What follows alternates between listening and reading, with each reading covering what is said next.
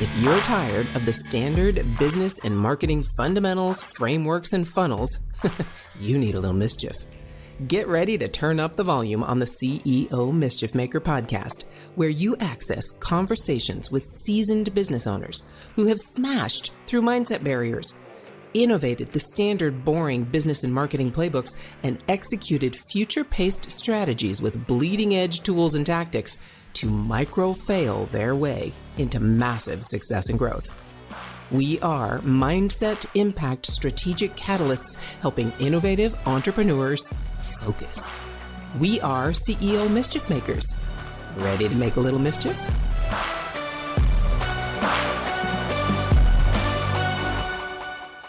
Welcome to Friday. Love Fridays. We get to talk about strategy and tactics. Welcome back to the conversation. If you don't know me, I'm MKJ, just in case this is the very first episode you're listening to and you just heard me not hit that note. Anyway, MKJ here and my guest, Melanie Asher. She and I have had an incredible conversation. Melanie, here we go. We're winding it up. How you doing? I am doing awesome and absolutely love Friday. It's going to be amazing. All right. So if you haven't listened to the mindset and the impact and innovation episodes, please do that. It will all make sense once you hear this episode as well, because it always does. This process is here for a reason. We end in this place because we start at 30,000 feet. We in the middle, we're at about 10,000 feet. And now we are in the weeds, baby. We are down at ground level doing as many things as we can to implement the things we talked about in the other episodes. So Melanie, you have shared so much incredible wisdom over the last two episodes. Now let's take that whole fractional CMO idea, the innovation with bringing the psychology into the process and making sure the company has a mission moving forward that is completely cohesive throughout the organization. Now, how do we take that and we actually implement it into a strategy and using tactics that will actually move the business forward and provide results? So any of the things we've talked about, I know it's a lot, but any of the things we talked about, is there a particular one that you'd like to kind of tackle and talk about the strategy and tactics that are required to create some success?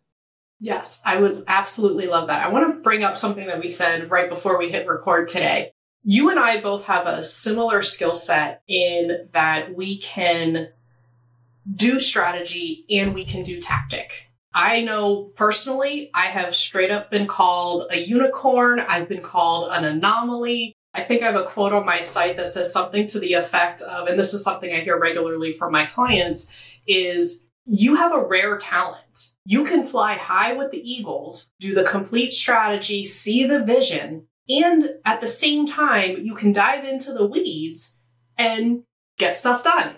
And so that is an unusual skill set. And when it comes for companies to hire or work with somebody in marketing, you have to realize this is an anomaly. Not every marketing person can do this. Usually they will do something really, really well. And then everything else Either they don't have the slightest clue or they make it up as they go, and the results will show it. as far as tactics, what I have noticed is when you have the mindset that marketing is only a tactic, for example, advertising. Everybody wants to advertise online, whether it be LinkedIn, Google, Facebook, Instagram, TikTok, whatever your platform of choice is. They get so focused on that tactic and expect the tactic to deliver strategic company wide results when it doesn't. If you're running ads, it's not just about paying the platform to run the ad. It's about you have to have the right copy in a way that attracts the right prospective client. You have to have your site set up correctly. It has to be optimized. The landing page has to be optimized. The conversion aspect of it needs to be optimized. Then, by the way, that landing page needs to be connected to your CRM. Because if it's not connected to your CRM, you're never going to know who's there and you're never going to be able to follow up with them. Then, beyond that, it's how do you follow up with those people? Does your sales team get the appropriate notifications and the appropriate information to be able to follow up with them. And if the answer to any of that is no, then you're wasting money. Don't run ads. exactly. I can't tell you how many clients have come to me and in their utter state of frustration, we have spent $10,000 a month on ads for the last six months or however many months to get zero return. Okay. Well, this is the very first thing that I'm going to look at. And I guarantee you, in 97% of the cases, there is at least one major flaw in that process that I just walked through in 97% of the cases. Yes. And now you see why we end in tactics instead of start there because we can now climb that ladder back the other direction. So you start with advertising. If you don't have your copyright, if you don't have that aligned with your website, if you don't have that aligned with your landing pages and your sales scripts and all those things, the only way you can do that is to start at the 30,000 foot level and say, who are we as a company? What do we stand for? What do we stand against? And what is our point of view in this world? And what mission are we trying to accomplish? And what community do we want to follow us on that mission? And that if you have that, then you can come down to how are we unique in that? What do we bring as a company, as a founder, as a team to that mission and community and what we stand for and stand against? And now how are we going to actually put ourselves in this vehicle and drive it down the street so that we bring more people into it with us? All of it has to go that direction. You can't start with advertising. You can't start with a chatbot. You can't start with uh, any copy on your website. You can't start with any of the tactics that you might be using in marketing. I don't care what you measure. You won't know what to measure unless you've got all those other things figured out because it won't be important to you. You won't know what's important to you to measure. Likes and comments and all those vanities, great, but that's not going to get you. That's not the measurement you need to fulfill the mission that you have. You can tell I'm absolutely passionate about this. Please if you haven't heard, I'm talking a little loudly. I'm sorry. Uh, I'm giving your ears a rest. But yes, this is it. Please don't start with tactics. Start with the vision first and then go to tactics. So I'm sorry. I'm going to actually bring them down a little bit more because if you start Thank with the you. vision, then they tend to get stuck in the vision yeah, and yeah, apply tactics. And Everything. Like, nope, no, nope, that's no. not how that works either. No. Gotta no. come down a few more levels. that's right. That's right it is a few more levels and that's exactly it and so let's come because we've talked a lot about the the mindset I, that's how i incorporate mindset i really look at the mindset as how am i looking at the world and every founder every company every team needs to do that because the if in this day and age with the, the native digitals that we are facing coming up they don't care about your company mission statement that means nothing to them. Most people, the mission statement comes and goes and it's just a thing they have to do. They care really about what your company embodies, how they look at the world, how your company looks at the world, and what is bigger than your company that you're actually supporting. If you don't have that, you're not going to survive the next 10, 15 years, let alone three. So you brought up a, a great point there when you mentioned mission. I actually was not going down that rabbit hole, but we can bring that into the strategy versus tactics because everybody has an opinion on vision, mission, and blah, blah, blah, blah, blah. And here, the way that I approach it is from a vision perspective, a visionary perspective. If you were, to, if you, your company, your brand were to change the world as a result of your work, put yourself out of business, that is your vision. That's your the movement. Mission, yeah. Yeah. Your mission is how you do that. That's all it is, is it's the tactic of how you do that. If you are debating between A and B, you should be able to read your mission statement and then easily say, oh, we need to proceed with A. When it comes to core values or purpose values or whatever terminology you want to use, I really don't care what those words are. I care how they're defined. Keep them at three to five, and they should be short, punchy definitions. Because if your team cannot remember them, they cannot repeat them. If they cannot repeat them, they will not live them.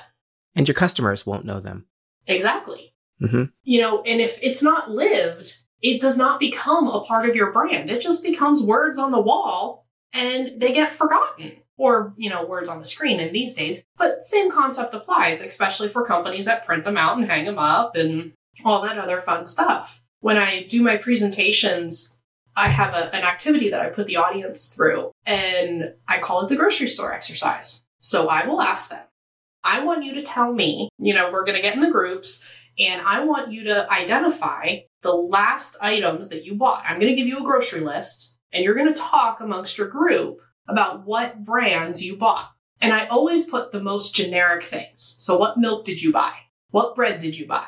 What toilet paper did you buy? What eggs did you buy? Brands that don't normally stick in our heads.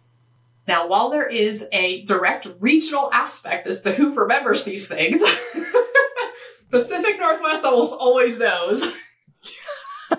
I'm sure. but most other areas of the country don't.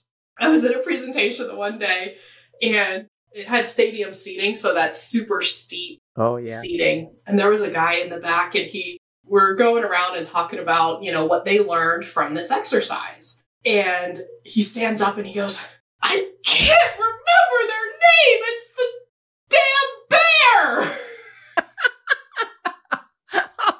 The whole audience just lost it. I lost it and I had to tell him exactly what you did. I said, I think you mean Charmin. Yeah. But I tell them, I don't care if you remember the brand. I want you to tell me everything you know about that brand. And when I do bread as part of the grocery store exercise here in the Pacific Northwest, you regularly hear Dave's. And it's like, okay, what do you know about these brands? Unless you're in the Pacific Northwest, most people say, we don't know anything. We know Charmin's Bear. We know Blue. We know whatever's cheapest. We know Costco. That's what they know. But when it comes to larger purchases, when it comes to B2B sales, when it comes to forming a relationship with a nonprofit, it's a relationship. That means I want to know about you, about your company, and about how you are giving back.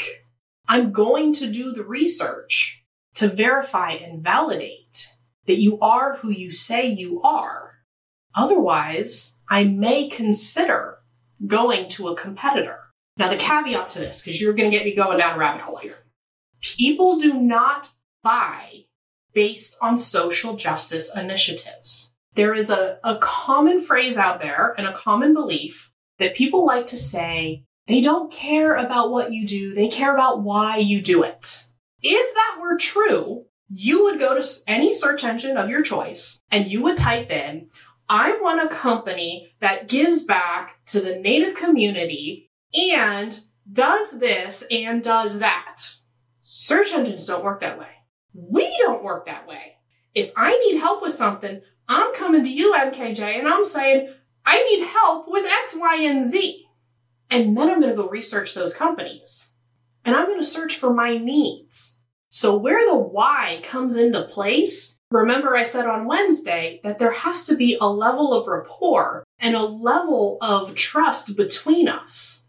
When you have solved my problem, then I get curious. And that's when the why comes into play. When you lead with why, people will pat you on the back and say, Oh, that's so nice and so sweet, and yay for you. It doesn't guarantee sales. Okay, hold on. If your mindset was shifted, you were inspired to innovate, and you were spurred into action, don't just move on with your day. Focus, my friend, and take a few minutes to visit CEOMischiefmaker.com to learn more about the value that was shared with you today. Please act now and create some CEO mischief of your own.